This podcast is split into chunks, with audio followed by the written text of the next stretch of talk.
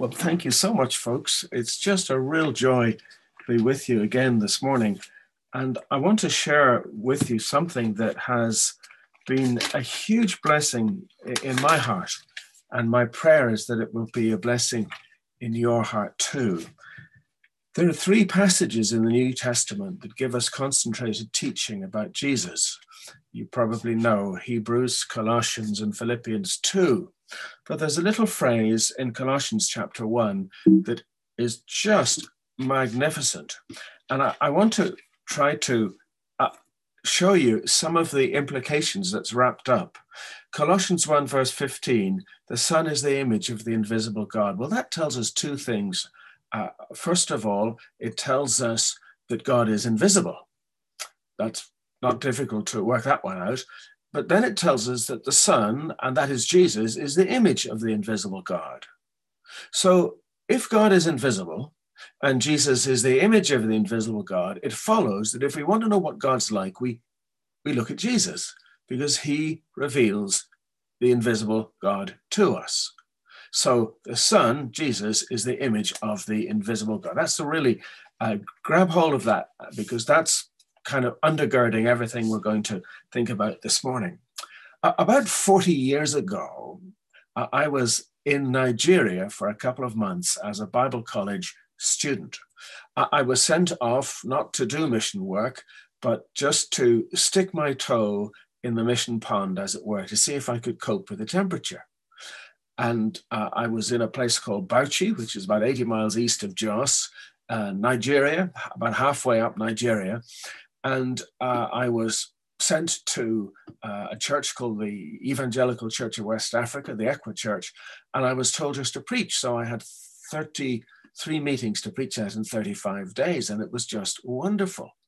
The church that I was in, um, it, it seated about a thousand people, and there was a lean-to, uh, an annex just next door, and there was maybe 250 folks sitting in that, and there were people hanging in the windows. And on a Sunday morning, uh, it was quite marvelous because there were maybe four white faces in the church, one of which was mine.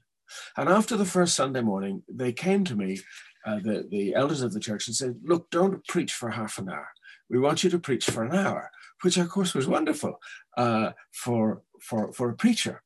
But I can remember doing a whole series of different services for them. I went, went to a leprosarium and I preached in a Bible college and I was preaching out in the bush, not exactly under a tree, but in a mud hut, uh, which was interesting. And I had uh, uh, my meal with the, the tribal, local tribal chief, which was very interesting. He told me that he'd, he'd got Irish potatoes, especially for me, which was very kind of him.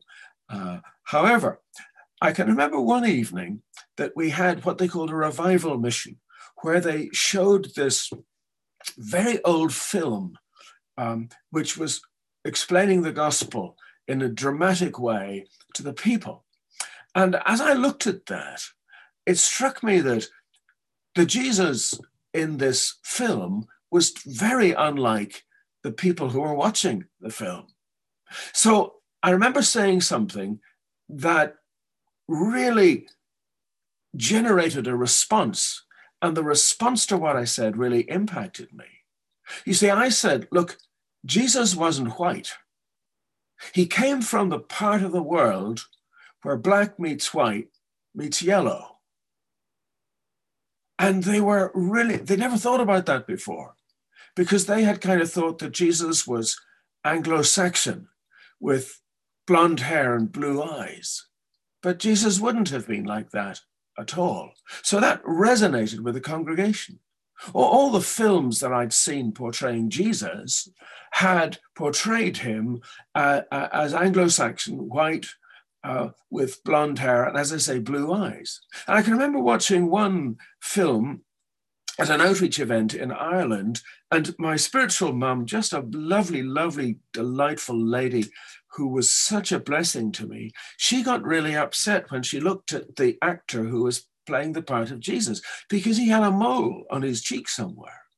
And she thought that a mole in that on his cheek was kind of disfigured him. And that upset her greatly. And yet, I couldn't square that with what Isaiah said, because Isaiah 53 says, speaking of Jesus, he had no beauty or majesty to attract us to him, nothing in his appearance that we should desire him.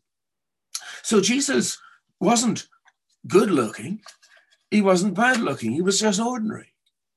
He didn't have blue eyes and he wasn't, wasn't white. And in the films, Jesus recites his lines evenly and often without emotion.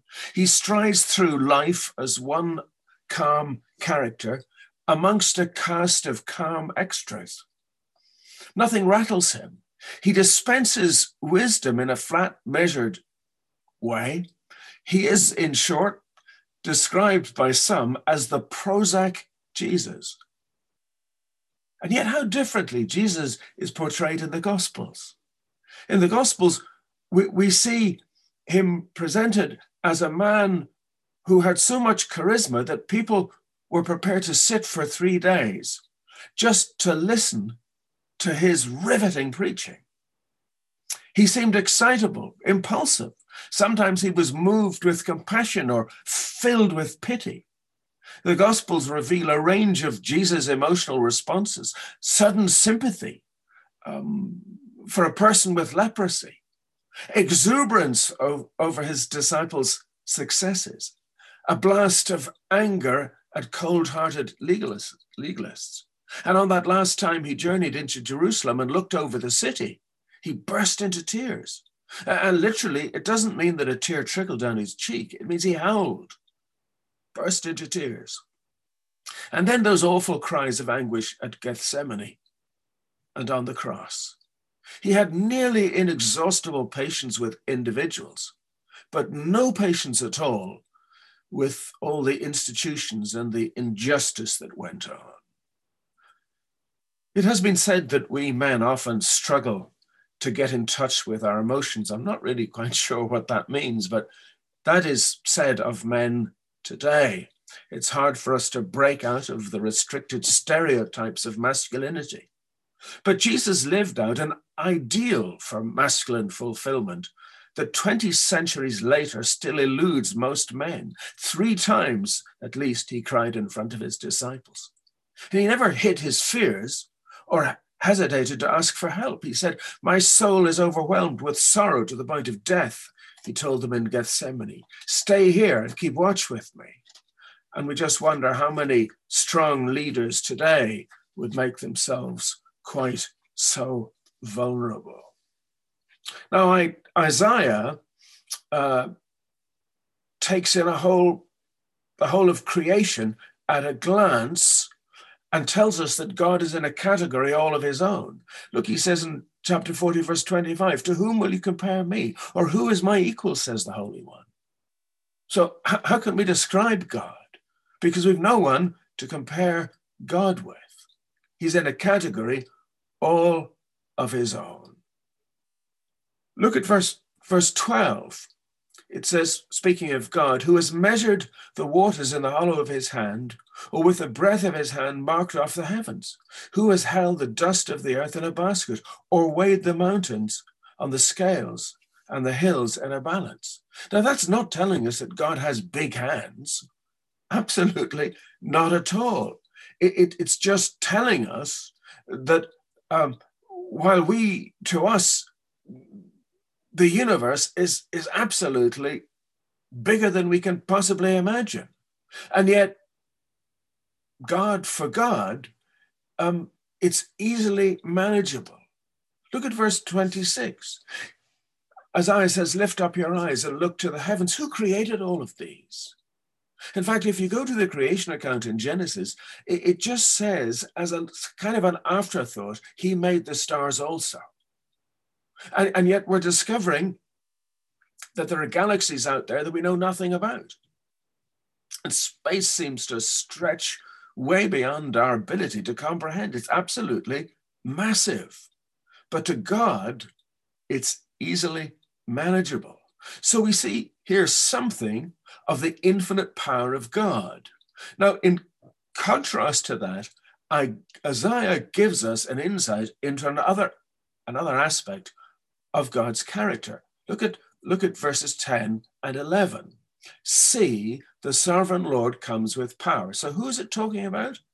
It's talking about the sovereign Lord. See, the sovereign Lord comes with power, and he rules with a mighty arm. See, his reward is with him, and his recompense accompanies him. He tends his flock like a shepherd. He gathers the lambs in his arms and carries them close to his heart. He gently leads those who have young. Isn't that interesting? He gently leads those who have young. We have this beautiful picture of God uh, carrying his lambs and gently leading his sheep. This is an, an encouraging glimpse of God, isn't it? There is an extraordinary and amazing gentleness here. And what a contrast. Now, a familiar passage that gives us insight into the character of the one who is the image of the invisible God is found in Matthew. Come to me, all you who are weary and burdened, and I will give you rest. Take my yoke upon you and learn from me, for I am gentle and humble in heart, and you will find rest for your souls. So, Jesus is the image of the invisible God. We've learned from Isaiah that God says that he gently leads those who have young. So we, we ask, well, if God the Father says he's gentle, can we see gentleness in Jesus because he's the, he's the image of the invisible God?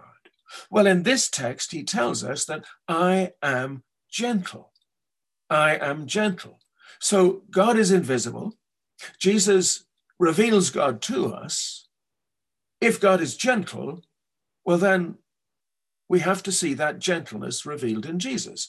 And here he tells us, For I am gentle and humble in heart.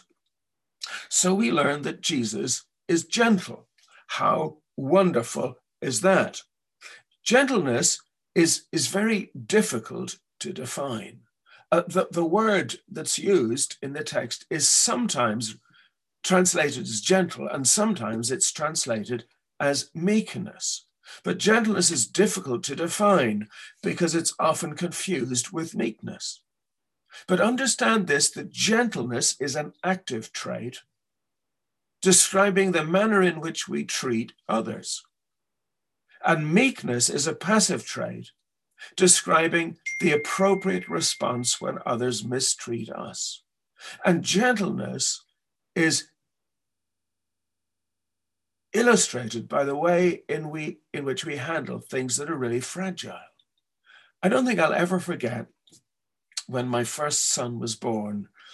Uh, he was 10, 12. He was a bit of a monster, and the midwives checked him for school bags uh, uh and sandals. That was the first thing they did. And then they handed him to me. And I was terrified in case I would drop him. I'll never forget holding my eldest son in my arms for that very first time. A number of years later, I was uh, sending some photographs to my mother uh, uh, of, of the children. And I stuck a label to the envelope saying fragile, handle with care. And, and it's true, isn't it? Children need to be handled very gently. We have to handle them with care. Gentleness and meekness are born of power and not of weakness. I, I don't know if you've ever jumped on a horse or ridden a horse. I, I used to when I was young, and then I got frightened because one one time a horse bolted on me, and I was terrified, thought I was going to fall off and die. But but when they take a horse and, and they break the horse, they put a saddle on him for the very first time. They talk about gentling the horse. And a, a horse is much stronger than we are. It can run faster and farther than we can. But a horse needs to be gentled. In other words, its power needs to be brought under control. And in the Isaiah reading, we see stressed the infinite nature of God's power, but we also see beautifully portrayed his gentleness, the shepherd who carries his lambs close to his heart and gently leads those who have young. And remember, Isaiah said, We all like sheep have gone astray. So, just to be sure that there's no misunderstanding here, that we are his sheep and he gently leads us. And if we're young, like lambs, he carries us in his arms. And that takes strength, God's strength, to be truly gentle. So Jesus is the image of the invisible God. We know that we can't see God, but Jesus reveals God to us. So we want to look at an incident in the life of Jesus that reveals his gentleness to us this morning. So turn with me in your Bibles to John's Gospel, chapter 8. And we'll read um, the first 11 verses. Verse 53 of the, the last verse of the preceding uh, chapter says that then each went to his own home, but Jesus went to the Mount of Olives. At dawn, he appeared again in the temple courts, where all the people gathered around him. He sat down to teach them. The teachers of the law and the Pharisees brought in a woman caught in adultery. They made her stand before the group and said to Jesus, Teacher, this woman was caught in the act of adultery. In the law, Moses commanded us to stone such women. Now, what do you say? They were using this question as a trap in order to have a basis for accusing him. But Jesus bent down and started to write on the ground with his finger. When they kept on questioning him, he straightened up and said to them, If any one of you is without sin, let him be the first to throw a stone at her. Again, he stooped down and wrote on the ground. At this, those who heard him began to go away one at a time, the older ones first, until only Jesus was left with a woman still standing there. Jesus straightened up and asked her, Woman, where are they? Has no one condemned you? No one, sir. Then neither do I condemn you, Jesus declared. Go now and leave your life of sin. What an interesting passage of scripture. We see, first of all, the attitude of the religious leaders. You see, these men shamelessly use the woman as a means of trapping Jesus. You see, they thought if they could get Jesus to say, well, okay, let's stone her according to the law of Moses, uh, they would be able to accuse him of breaking Roman law.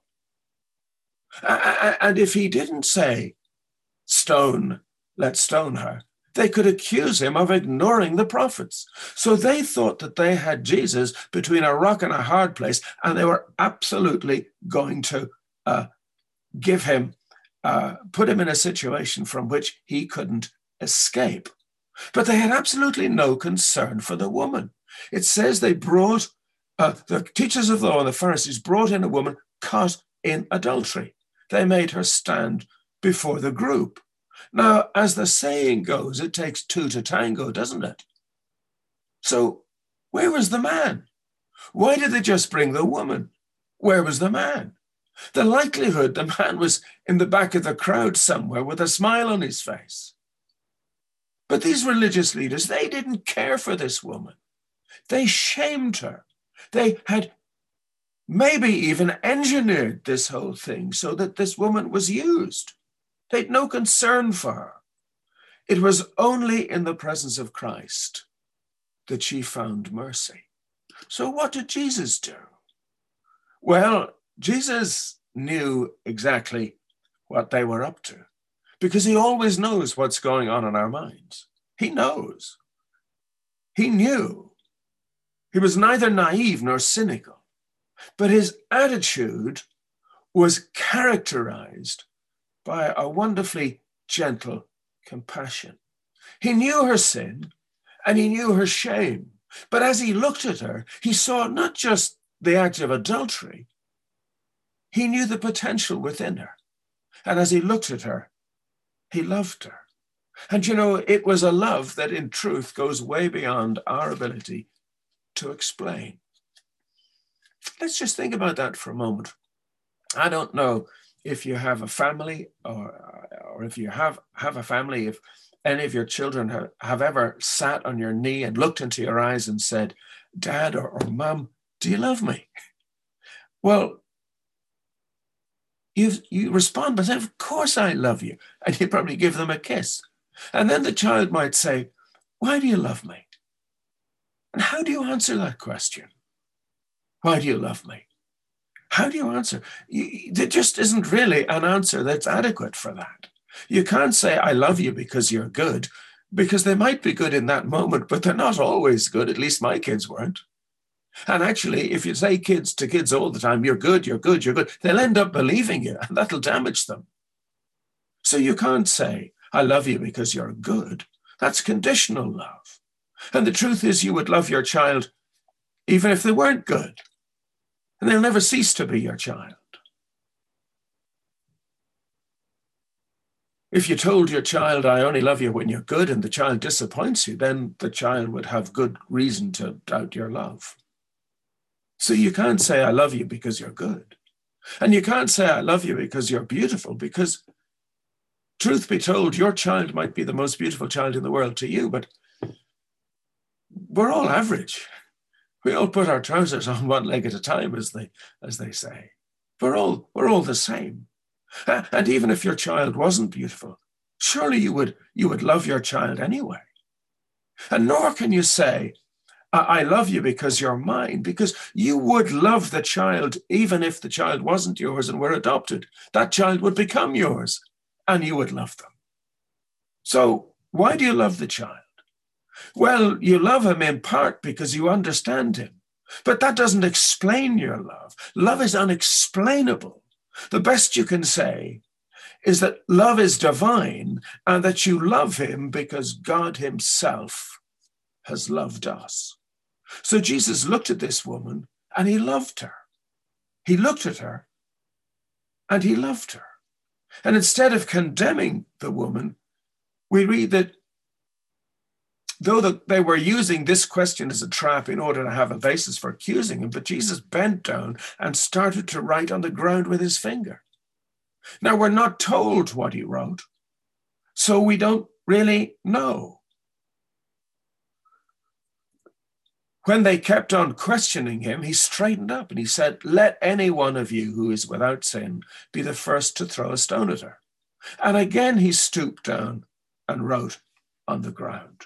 And again, we're not told what he wrote. But I wonder did he write things like dishonest in business, cheating on your wife, stealing from your friends, hypocrite? We don't know what he wrote. But what we do know is that the only sound was the thud of the stones as they dropped them to the ground. And they moved, moved away. And then Jesus straightened up. And he said to the woman, Where are they? Has no one condemned you? And can you imagine that woman's heart speaking to Jesus, saying, No, no, no one, sir. She said, and then Jesus said, Then neither do I condemn you. Go now and leave your life of sin. Wasn't that beautiful? Wasn't it beautiful that Jesus would say that to her? He didn't lecture her. But understand that this was neither easy nor was it cheap, because it wasn't long before Jesus himself would pay the bill for that forgiveness on the cross. If you like, the blood of Jesus would run down the cross and pool at the bottom, but then it would reach out to that woman caught in adultery and it would cleanse her and take the adultery and bring it back to the cross where it fell on Jesus. And he died for forgiveness. How beautiful.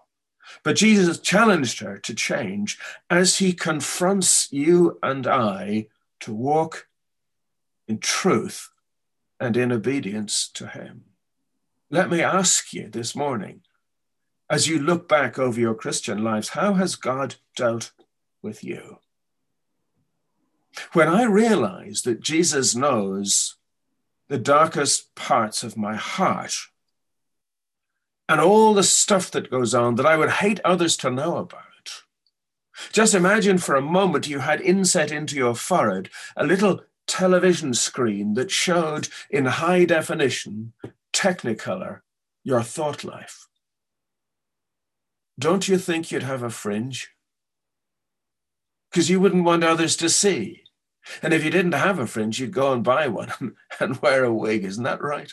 You wouldn't want people to know everything that went on in your mind, particularly in those unguarded moments. Well, Jesus knows. He knows absolutely everything that goes on in our minds. And yet the scripture says that God demonstrates his own love for us in this that while we were still sinners, Christ died for us. How amazing is that? I never forget when I, as a very young Christian, I thought, well, okay, God has forgiven all my past sins.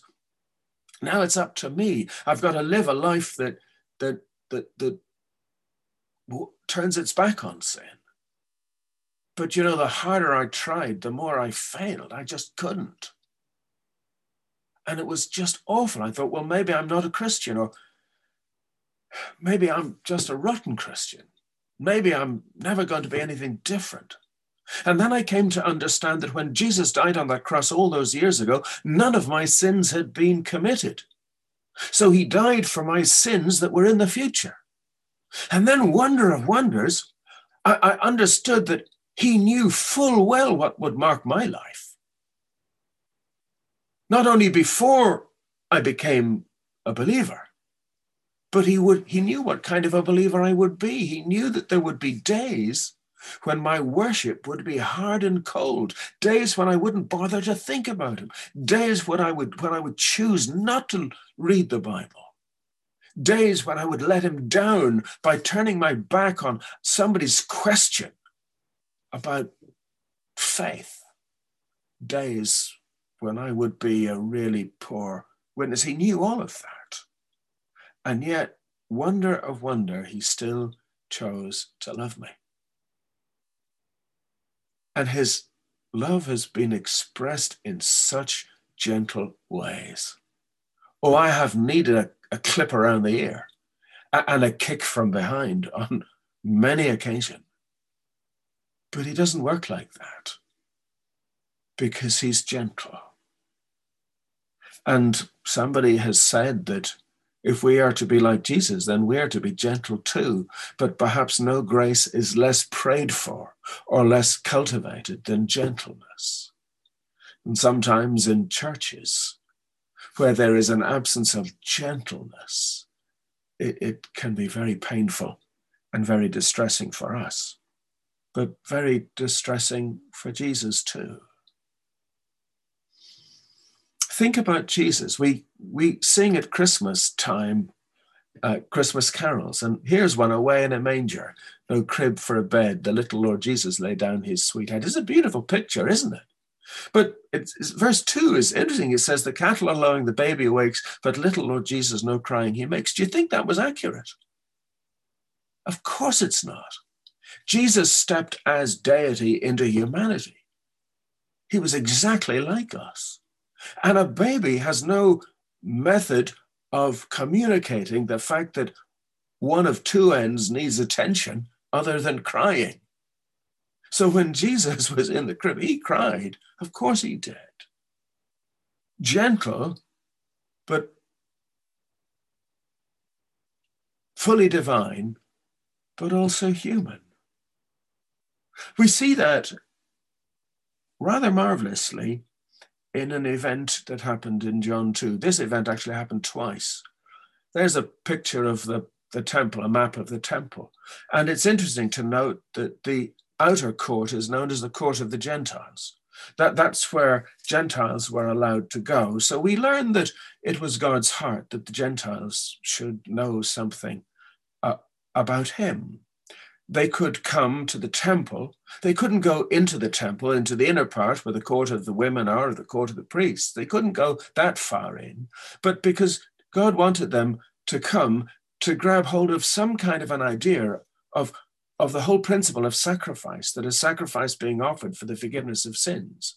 That was always God's heart. We know that when God, uh, when the incarnation came, when Jesus arrived and was, was born, the news of his birth was announced to who? First of all, it was announced to the, the shepherds.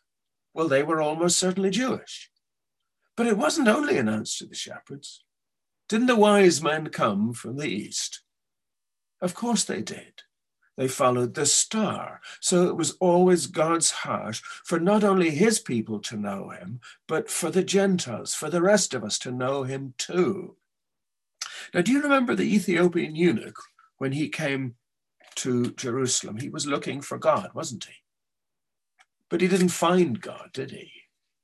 He wouldn't have been allowed as a eunuch to go into the court of the Gentiles, but he, he would have been allowed to stick his head and look in around the corner and just have a look in, what would he have seen in the temple?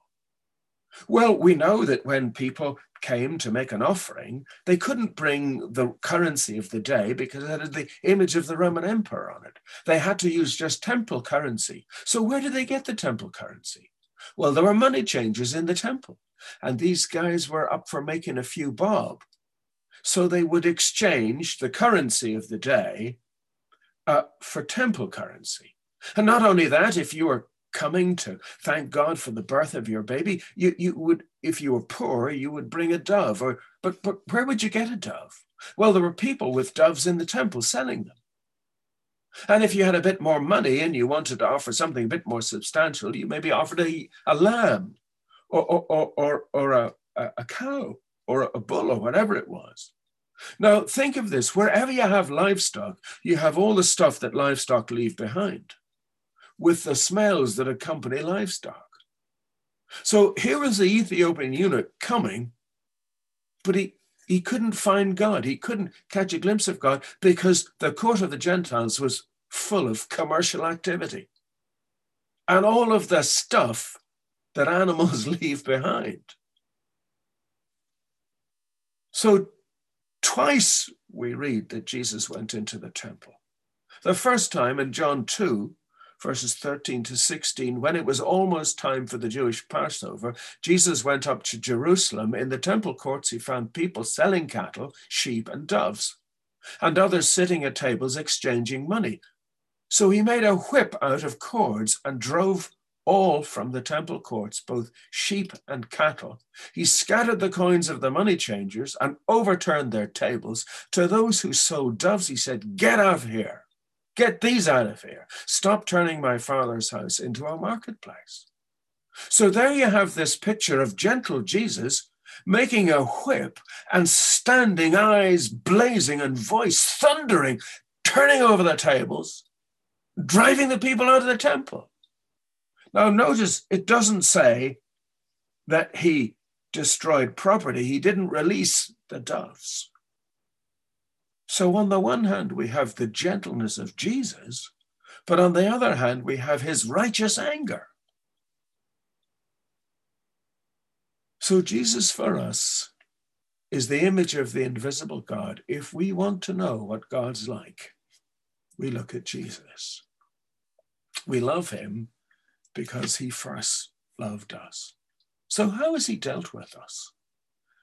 Well, I can't speak for you, though I'm pretty sure I could. I know that he has dealt with me in gentleness. How marvelous it is to be able to look to Jesus, who is the image of the invisible God, and to say, Lord, we know that you get angry with sin, but how marvelous it is that the Father's anger is not directed at us, it's directed to Jesus. As the hymn writer says, In my place, condemned, he stood.